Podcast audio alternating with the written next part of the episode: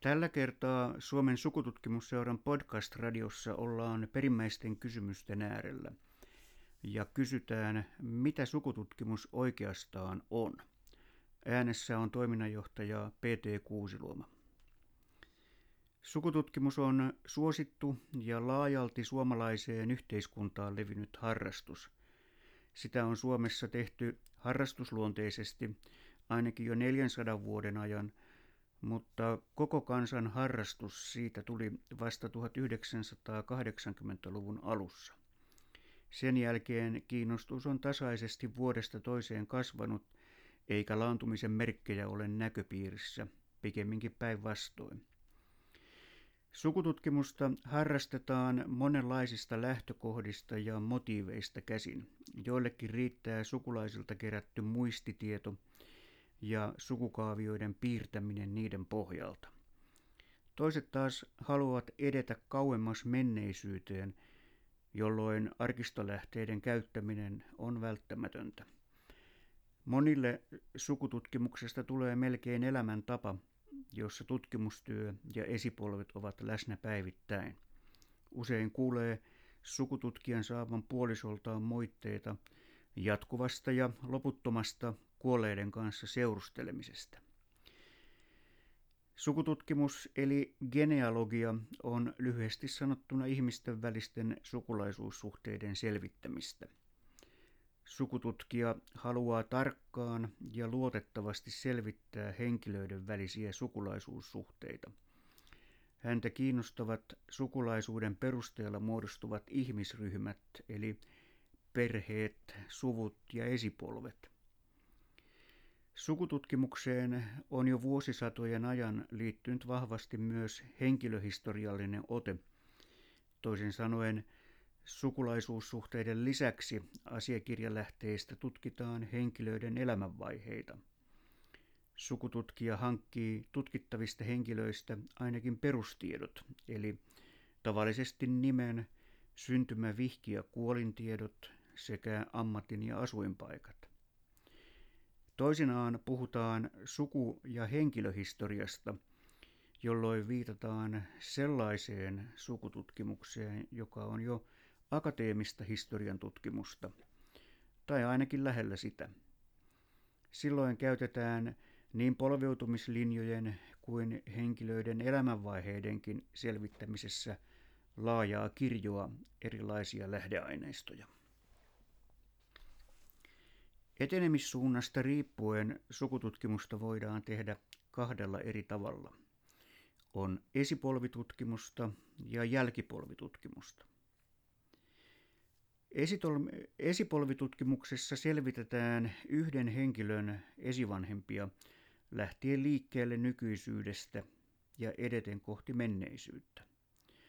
Koska jokaisella ihmisellä on isä ja äiti, Esipolvitutkimuksessa esi-isien ja esiäitien määrä kasvaa periaatteessa eksponentiaalisesti polvi polvelta. Toisessa polvessa on kaksi esivanhempaa eli vanhemmat, kolmannessa polvessa neljä esivanhempaa eli isovanhemmat, neljännessä polvessa kahdeksan esivanhempaa. Ja sen jälkeen polvi polvelta – 16, 32, 64, 128 ja niin edespäin. Käytännössä sukututkija harvoin saa aukotonta esivanhempien joukkoa edes kuudenteen polveen asti. Tämä johtuu siitä, että mitä kauemmas ajassa mennään, sitä vaikeampaa arkistolähteistä on saada tietoja. Monesti syynä on avioton lapsi, jonka isää ei pääsääntöisesti voida selvittää. Mutta tavallisesti voidaan monia esipolvilinjoja johtaa 1600-luvun lopulla syntyneisiin henkilöihin ja muutamia peräti 1500-luvun alkupuolelle saakka. Yhden henkilön esivanhemmat esitetään tavallisesti niin sanotussa esipolvitaulussa. Se on kaavio, jossa on polvi polvelta lokero niin monelle esivanhemmalle kuin kussakin polvessa esi-isiä ja äitejä voi teoriassa olla. Esipolvitutkimuksen tulos on aina sukututkijan jälkikäteen luoma rakennelma, eikä sellaista ole koskaan todellisuudessa ollut olemassa. Esipolvitaulu toki perustuu todellisuudessa solmittuihin avioliittoihin ja niistä syntyneisiin jälkeläisiin, mutta se saa sisältönsä vasta, kun joku ryhtyy näistä polviutumissuhteista rakentelemaan yhden henkilön esivanhempien joukkoa. Toinen tapa tehdä sukututkimusta on jälkipolvitutkimus, eli varsinainen suvun tutkimus. Siinä tutkimuksen lähtökohdaksi valitaan tavalla tai toisella kiinnostava kantapari kauempaa tai lähempää menneisyydestä, jonka jälkeläisiä sitten selvitetään kohti nykypäivää. Varhemmin säätyläissukujen tutkimuksessa jälkipolvitutkimus rajattiin ainoastaan miespuolisiin jälkeläisiin. 1970-luvulta lähtien voimakkaasti kasvanut talonpoikaissukujen tutkimus on ulottanut jälkipolvitutkimuksen myös tyttäriin ja heidän jälkeläisiinsä. Jälkipolvitulosten tutkimuksen tulosten tyypillinen esitystapa on sukukirja, jossa suku on järjestetty ydinperheistä koostuviksi sukuhaaroiksi. Ydinperheeseen kuuluu isä, äiti ja lapset.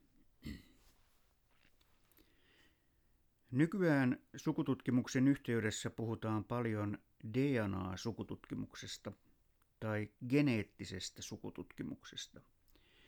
Ne ovat nimityksiä sellaiselle harrastuneisuudelle, jossa teetetään DNA-kartoitus ja tutkiskellaan sen tuloksena saatuja analyysitietoja. DNA-kartoituksen lähtökohtana on se tosiasia, että jokainen meistä kantaa geneettisessä perimässään tietoa esivanhemmistaan aina ihmissuvun alusta alkaen. Tämä tieto on paketoitu solujen kromosomeissa ja mitokondrioissa säilytettäviin DNA-kierteisiin. Tieto on hankittava luonnontieteiden menetelmin, mikä käytännössä tarkoittaa sitä, että posken sisäpinnalta otetulla irtosolunäytteellä tehdään laboratoriossa DNA-kartoitus ja tulokseksi saadaan tilatusta testistä riippuen enemmän tai vähemmän geneettistä dataa. DNA-kartoituksen tuloksena saatu data, niin sanottu genomitieto ja siitä johdettu analyysitieto, kuuluvat eh, lähestymistavasta riippuen useankin eri luonnontieteisiin kuuluvan tieteenalan piiriin. Yksi niistä on populaatiogenetiikka, joka selvittää ihmisen vaellusta Afrikan alkukodista eri puolille maapalloa.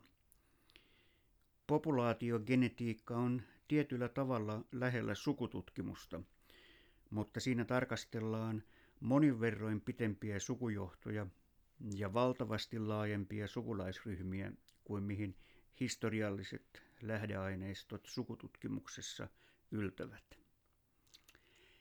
DNA-kartoituksen tuloksena saadun analyysitiedon kanssa puuhastelu sellaisenaan ei ole sukututkimusta, mutta sitä voidaan jossakin tilanteissa hyödyntää myös sukututkimuksessa. Tällöin on usein kyse yrityksestä avata jokin sukututkimuksen solmukohta tai asiakirja-aineistoon perustuvan sukututkimuksen tulosten toteen näyttämisestä. Tyypillinen tilanne genomitiedon hyödyntämisestä sukututkimuksessa on pyrkimys selvittää aviottoman lapsen isä. Kuka sitten voi tehdä sukututkimusta? Vastaus on yksinkertainen. Kuka tahansa voi ryhtyä sukututkijaksi. Siihen ei tarvita viranomaisen lupakirjaa, eikä sukututkijan tarvitse tehdä virallista ilmoitusta toiminnastaan minnekään. Sukututkimus on laillista puuhaa ja se on myös lainsäätäjän hyväksymää useammassakin eri laissa. Sukututkija voi tutkia mitä tahansa sukua, eikä hänen tarvitse suvun jäsenten valtuutusta tai valtakirjaa hankkia tutkimukselleen. Tämä koskee yhtä lailla kuolleita kuin eläviäkin suvun jäseniä. Jokainen voi myös vapaasti lähettää itsestään ottamansa DNA-näytteen esimerkiksi yhdysvaltalaiseen laboratorioon tutkittavaksi. Lainsäädännössä ei ole sellaisia määräaikoja, jotka rajoittaisivat sukututkijan oikeutta tutkia asiakirjalähteitä. Niin sanotussa julkisuuslaissa tosin määrätään suoja-aikoja, joiden päätyttyä viranomainen voi antaa arkistossa olevia salassa pidettäviä asiakirjoja tutkittavaksi. Tällaisia ovat muun muassa sata vuotta ja sitä nuoremmat väestörekisteriasiakirjat. Niistäkin väestörekisteriviranomaiset, siis kirkkoherran virastot ja maistraatit, voivat antaa sukututkimusta varten otteita ja todistuksia. Viranomaisten arkistoissa ja yleisarkistoissa olevat julkiset asiakirjat, jotka eivät ole salassa pidettäviä, ovat sukututkimuksen vapaassa käytössä, eikä muutamia poikkeuksia lukuun ottamatta sukututkijan tarvitse antaa arkistolle selvitystä tutkimuksestaan. Myös sata vuotta vanhemmat väestörekisteriasiakirjat, muun muassa kirkonkirjat, ovat sukututkijoiden vapaasti käytettävissä. Aivan vapaata ja villiä puuhaa sukututkimus ei kuitenkaan ole silloin, kun ollaan tekemissä elossa olevien henkilöiden kanssa.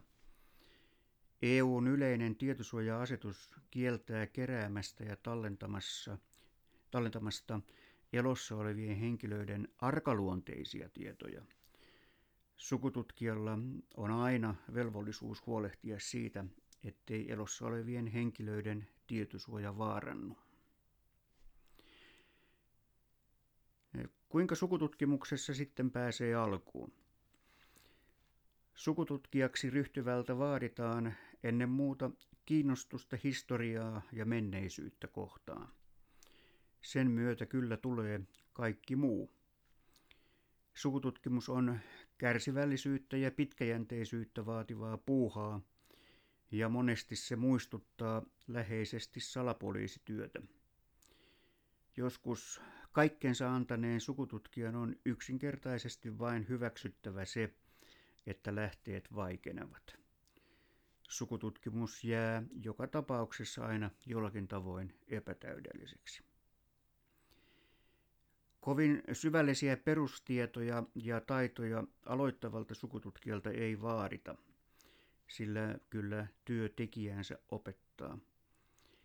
Parhaiten sukututkijaksi oppii käymällä empimättä ja rohkeasti työhön käsiksi. Se on toki helpompaa, jos edes auttavasti lukee ruotsia, mutta sukututkimuksen peruslähteiden sanavarasto on niin rajallinen – että sen oppii nopeasti. Parhaimmat eväät oman sukututkimuksen aloittamiseen saa jonkin opiston järjestämältä sukututkimuksen peruskurssilta. Kansalais- ja työväenopistot eri puolilla maata järjestävät ahkerasti näitä kursseja ja nykyään kasvavassa määrin myös etäopetuksena. Parasta sukututkimuskurssilla on sen antama ohjaus ja opastus lähteiden järjestelmälliseen käyttöön sekä mahdollisuus tehdä mieltä askarruttavia, tarkentavia kysymyksiä opettajalle. Vaikka sukututkimuksen voi käynnistää omatoimisestikin, vähentää kurssilla saatu opetus yrityksen ja erehdyksen määrää siinä vaiheessa, kun itse omatoimisesti lähtee liikkeelle. On olemassa myös muutamia itseopiskeluun soveltuvia sukututkimusoppaita.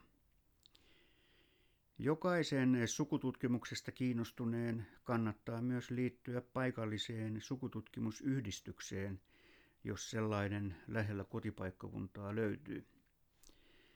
Yhdistyksen esitelmätarjonta on sukututkimuksen jatkokoulutusta ja antaa tietoa oman harrastuksen kehittämiseksi. Myös Suomen sukututkimusseuralla on monipuolista sukututkijoille suunnattua koulutusta. Vielä kymmenkunta vuotta sitten sukututkimuksesta puhuttiin yleensä ennen muuta varttuneemman väen harrastuksena. Epäilemättä juuri lastenlasten myötä moni kiinnostuu omista sukujuuristaan ja eläkkeellä on aikaa pitkäjänteiseen tutkimustyöhön. Tänä päivänä sukututkimusharrastajien ikärakenne on kuitenkin huomattavasti leveämpi ja jopa nuoret harrastavat sukututkimusta. Tästä on paljon kiittäminen digitalisaatiota, jonka voi sanoa suorastaan mullistaneen sukututkimuksen. Aina 2000-luvun alkuun asti sukututkijat käyttivät pääasiassa mikrofilmattua arkistoaineistoa ja olivat siten pitkälti riippuvaisia arkistojen ja kirjastojen aukioloajoista. Sitten alkoi lähteiden, lähteiden digitoiminen ja varsinkin 2010-luvun alusta lähtien sukututkijoiden keskeisimmät lähdeaineistot ovat olleet vapaasti internetissä käytettävänä. Tämä on tuonut sukututkimuksen piiriin runsaasti aiempaa nuorempia harrastajia. Sukututkimuksen digitaalisesta kehityksestä on ollut myös varjopuolensa. Aineistoa löytyy runsaasti paitsi kaupallisista sukututkimuspalveluista, myös avoimesta verkosta. Tiedon laatu on kuitenkin hyvin epätasaista, eikä tiedon alkuperä käy aina ilmi. Kerran verkkoon päästyään sukututkimustieto yleensä alkaa elää omaa elämäänsä. Tällöin tiedon paikkansa pitävyyden arvioimisessa ensisijaisen tärkeää on lähdekritiikki. Se voi olla hankalaa tai jopa mahdotonta. Sukututkimuksen laadukkuuden korostaminen onkin verkkoaikakaudella tullut entistä tärkeämmäksi. Internet on jokamiehen monikanavainen julkaisufoorumi ja siksi jokaisen sukututkijan pitäisi erityisesti verkossa toimiessaan miettiä sukututkimuksen laatuun liittyviä kysymyksiä. Laatu ei ole yksinomaan tietojen oikeellisuus, vaan myös sukututkijan vastuu, hyvä maku ja ennen kaikkea kanssaihmisten tietosuojasta huolehtiminen.